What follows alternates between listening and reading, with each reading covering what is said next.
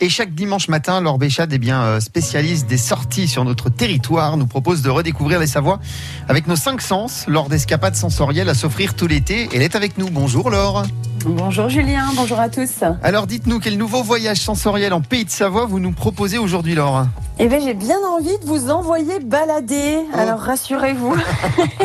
je vous propose d'aller vous balader. Ah. Alors il existe plein de façons de se balader, vous me direz, mais il y en a qui touchent particulièrement au cœur et nos sens, et c'est ça que j'ai envie de partager avec vous ce dimanche, plus que des balades, des escapades sensorielles qui éveillent vos cinq sens. Elles ont un petit supplément d'âme, ces balades qui vont chatouiller votre nez, réveiller votre palais, combler votre toucher, ouvrir votre regard et faire frissonner vos oreilles. Des balades pour découvrir nos patrimoines historiques et naturels de façon sensible. Prêt pour un voyage autour des cinq sens? Ah bah oui Laure, avec plaisir. Alors est-ce que vous voulez bien nous donner quelques idées de balades sensorielles en Pays de Savoie? Et si vous découvriez notre patrimoine naturel par vos sens et tout d'abord par votre nez couplé à la vue, vous voici embarqué au cœur d'une balade parfumée sur le sentier des Senteurs avec Françoise Donche. Une balade à la fois olfactive et culturelle. L'ancien nez vous fait découvrir les fragrances, odeurs et parfums qui jalonnent la promenade. Et cette balade, eh ben, elle est unique et elle se déroule tous les lundis après-midi de l'été au cœur des Alpes du Léman.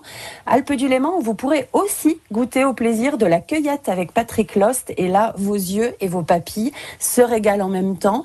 Et puis le patrimoine historique peut aussi s'explorer avec tous les sens. À Saint-Bon, par exemple, demain, lundi 16 août, est organisée une visite guidée sensorielle du Courchevel baroque. Je vous explique. Oui, elle est sensorielle. À la tombée de la nuit, vous allez vous laisser compter l'étonnante histoire donc du baroque savoyard au cœur de deux églises, en découvrant cet art par la vue, l'odorat, le toucher, le goût et l'ouïe. Mise en lumière et musique baroque, parfum d'encens et bois d'arole accompagnent vos sens lors de cette visite animée par un guide conférencier et qui est organisée par la Fondation Facim.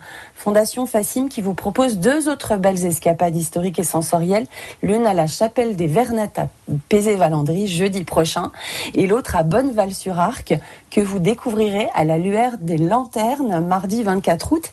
Et pour la prochaine escapade, je vous propose d'enfourcher un vélo et de découvrir les vignes savoyardes en roue libre au cœur de la combe de Savoie sur la véloroute V63.